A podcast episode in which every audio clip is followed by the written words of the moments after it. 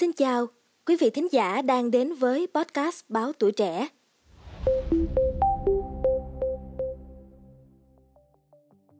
Thưa quý vị, hành vi báo tin giả đến với cơ quan công an tưởng chừng như đây chỉ là lời nói đùa vô hại, nhưng lại gây ảnh hưởng rất nhiều đối với cá nhân hoặc tổ chức. Mặc dù pháp luật cũng đã đưa ra quy định về việc báo tin giả có thể sẽ phải chịu án phạt nặng nhất là 7 năm tù.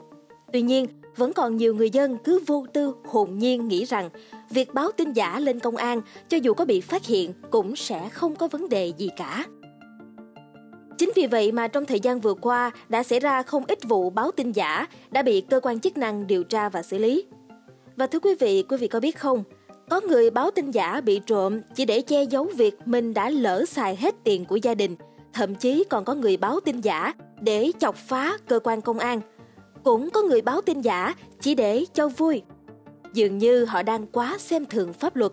Và mới đây thì Công an huyện Phong Điền, tỉnh Thừa Thiên Huế cho biết đã ra quyết định xử phạt hành chính đối với bà HTTN, 48 tuổi, trú xã Phong Hải, huyện Phong Điền, về hành vi báo thông tin giả không đúng sự thật đến các cơ quan tổ chức có thẩm quyền, với số tiền phạt là 2,5 triệu đồng. Sự việc xảy ra khi bà N đến cơ quan công an trình báo bị kẻ gian đột nhập vào nhà lấy trộm tài sản gồm 70 triệu đồng và 5 chỉ vàng. Sau khi nhận được tin báo, Công an huyện Phong Điền đã lập tức đến nhà bà N để thực nghiệm hiện trường. Qua điều tra kết hợp với lời khai của bà N, phía công an đã nhìn thấy đây chỉ là một vụ dựng hiện trường giả và lúc này thì bà N vẫn chưa khai nhận hành vi của mình. Tuy nhiên, bằng biện pháp nghiệp vụ, công an đã khiến cho bà N khai nhận việc bà dựng hiện trường giả rồi báo công an nhằm mục đích vụ lợi cá nhân. Vụ việc xảy ra được xác định vào năm 2022 khi bà N được chồng giao quản lý số tiền là 70 triệu đồng. Tuy nhiên, trong quá trình sinh hoạt hàng ngày, bà N đã nhanh chóng tiêu hết số tiền trên. Cũng chính vì lý do đó nên bà đã quyết định dựng hiện trường giả để tạo thành một vụ trộm và sau đó thì báo công an. Cùng với vụ việc của bà N, Công an thành phố Huế cũng đã xử phạt hành chính đối với Lê Văn Tê, 20 tuổi, vì hành vi báo tin giả. Qua thông tin điều tra cho biết, do thiếu tiền tiêu xài nên Tê đã cầm cố xe máy của mình với giá là 10 triệu đồng. Ngay sau đó, Tê liền báo với gia đình mình với lý do vừa bị hai thanh niên lạ mặt dùng dao khống chế và cướp đi xe máy. Oh no! Sau khi nhận được tin báo, lực lượng công an thành phố Huế đã vào cuộc xác minh và phát hiện xe máy của Tê hiện đang nằm ở một tiệm cầm đồ trên địa bàn thành phố. Và tại cơ quan công an, Tê đã khai nhận hành vi của mình. Trong khi đó, Phòng Cảnh sát Hình sự Công an tỉnh Vĩnh Long cũng vừa xử phạt vi phạm hành chính đối với ông Dương Thanh Tâm, 48 tuổi, trú xã Long Phú, huyện Tam Bình, và ông Trịnh Văn Hòa, 61 tuổi, ngụ phường 8, thành phố Vĩnh Long, về hành vi báo thông tin giả. Vào khoảng 10 giờ 25 phút ngày 11 tháng 5, ông Dương Thanh Tâm đến trực ban hình sự Công an tỉnh báo tin là có kẻ gian đột nhập vào nhà riêng, đánh con gái ông ngất xỉu và trộm cắp tài sản trị giá 10 tỷ đồng. Nghe có vẻ nghiêm trọng đúng không thưa quý vị? Còn ông Trịnh Văn Hòa là một quản lý của một doanh nghiệp tư nhân tại xã Tân Hạnh, huyện Long Hồ. Vào trưa ngày 16 tháng 5 cũng đã đến công an xã Tân Hạnh, huyện Long Hồ báo tin rằng là mình bị mất trộm 1,8 tỷ đồng.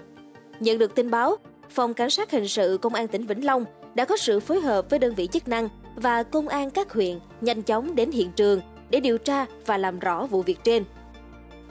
Bằng các biện pháp nghiệp vụ, cơ quan công an xác định cả hai vụ báo tin trên đều là giả, không hề xảy ra vụ việc gia đình, doanh nghiệp bị kẻ gian đột nhập trộm tài sản nào cả. Sau khi làm việc với cơ quan công an, cả ông Tâm và ông Hòa đều thừa nhận hành vi báo tin giả của mình. Công an tỉnh Vĩnh Long cũng đã quyết định xử phạt vi phạm hành chính đối với ông Tâm và ông Hòa, mỗi người 1 triệu đồng và buộc hai người phải viết cam kết không tái phạm. Tuy chỉ là những thông báo giả, những thông tin giả, nhưng hậu quả và hình phạt là thật đó thưa quý vị. Và theo luật sư Võ Công Hạnh, đoàn luật sư tỉnh Thừa Thiên Huế, căn cứ Nghị định 144 năm 2021 của Chính phủ, thì người cố tình tung tin giả hoặc báo tin giả lên cơ quan tổ chức có thẩm quyền có thể bị xử phạt hành chính từ 2 đến 3 triệu đồng. Riêng người vi phạm là cán bộ, công chức, viên chức, nếu cố ý tố giác, báo tin giả về tội phạm thì sẽ áp dụng Điều 23 Nghị định 31 năm 2019 để xử lý. tùy theo tính chất, mức độ vi phạm sẽ bị xử lý kỷ luật hoặc truy cứu trách nhiệm hình sự. Ông Hạnh còn cho biết thêm, nếu người vi phạm nhận thức được những thông tin họ đưa ra hoàn toàn không có thật hoặc tự bịa đặt, dựng chuyện để tố cáo nhằm gây thiệt hại cho cá nhân, tổ chức nào đó thì có thể bị truy cứu trách nhiệm hình sự về tội vu khống. Trường hợp này, người vi phạm có thể bị truy tố ở khung hình phạt cao nhất lên đến 7 năm tù. Ngoài ra, người vi phạm còn có thể bị buộc phải bồi thường cho người bị thiệt hại theo quy định của Bộ Luật Dân sự. Đồng quan điểm với luật sư Hạnh, luật sư Diệp Năng Bình, trưởng văn phòng luật sư Tinh Thông Luật cũng cho biết, căn cứ quy định của Bộ Luật Tố Tụng Hình sự năm 2015 được sửa đổi vào năm 2017, thì việc tố giác tin báo tội phạm vừa là quyền cũng vừa là nghĩa vụ của công dân. Khi công dân tố giác, báo tin về tội phạm, kiến nghị khởi tố là người phát hiện hay có thông tin về tội phạm tố cáo, báo cáo hành vi có dấu hiệu tội phạm với cơ quan có thẩm quyền, kiến nghị xét xử, xử lý vụ việc. Hình thức tố giác, báo tin về tội phạm, kiến nghị khởi tố có thể bằng lời nói hoặc bằng văn bản. Tuy nhiên, trên thực tế, hiện nay đã có nhiều trường hợp công dân lợi dụng quyền được tố giác, báo tin của mình để báo tin giả về tội phạm sai sự thật, cố ý gây ảnh hưởng đến an ninh trật tự xã hội.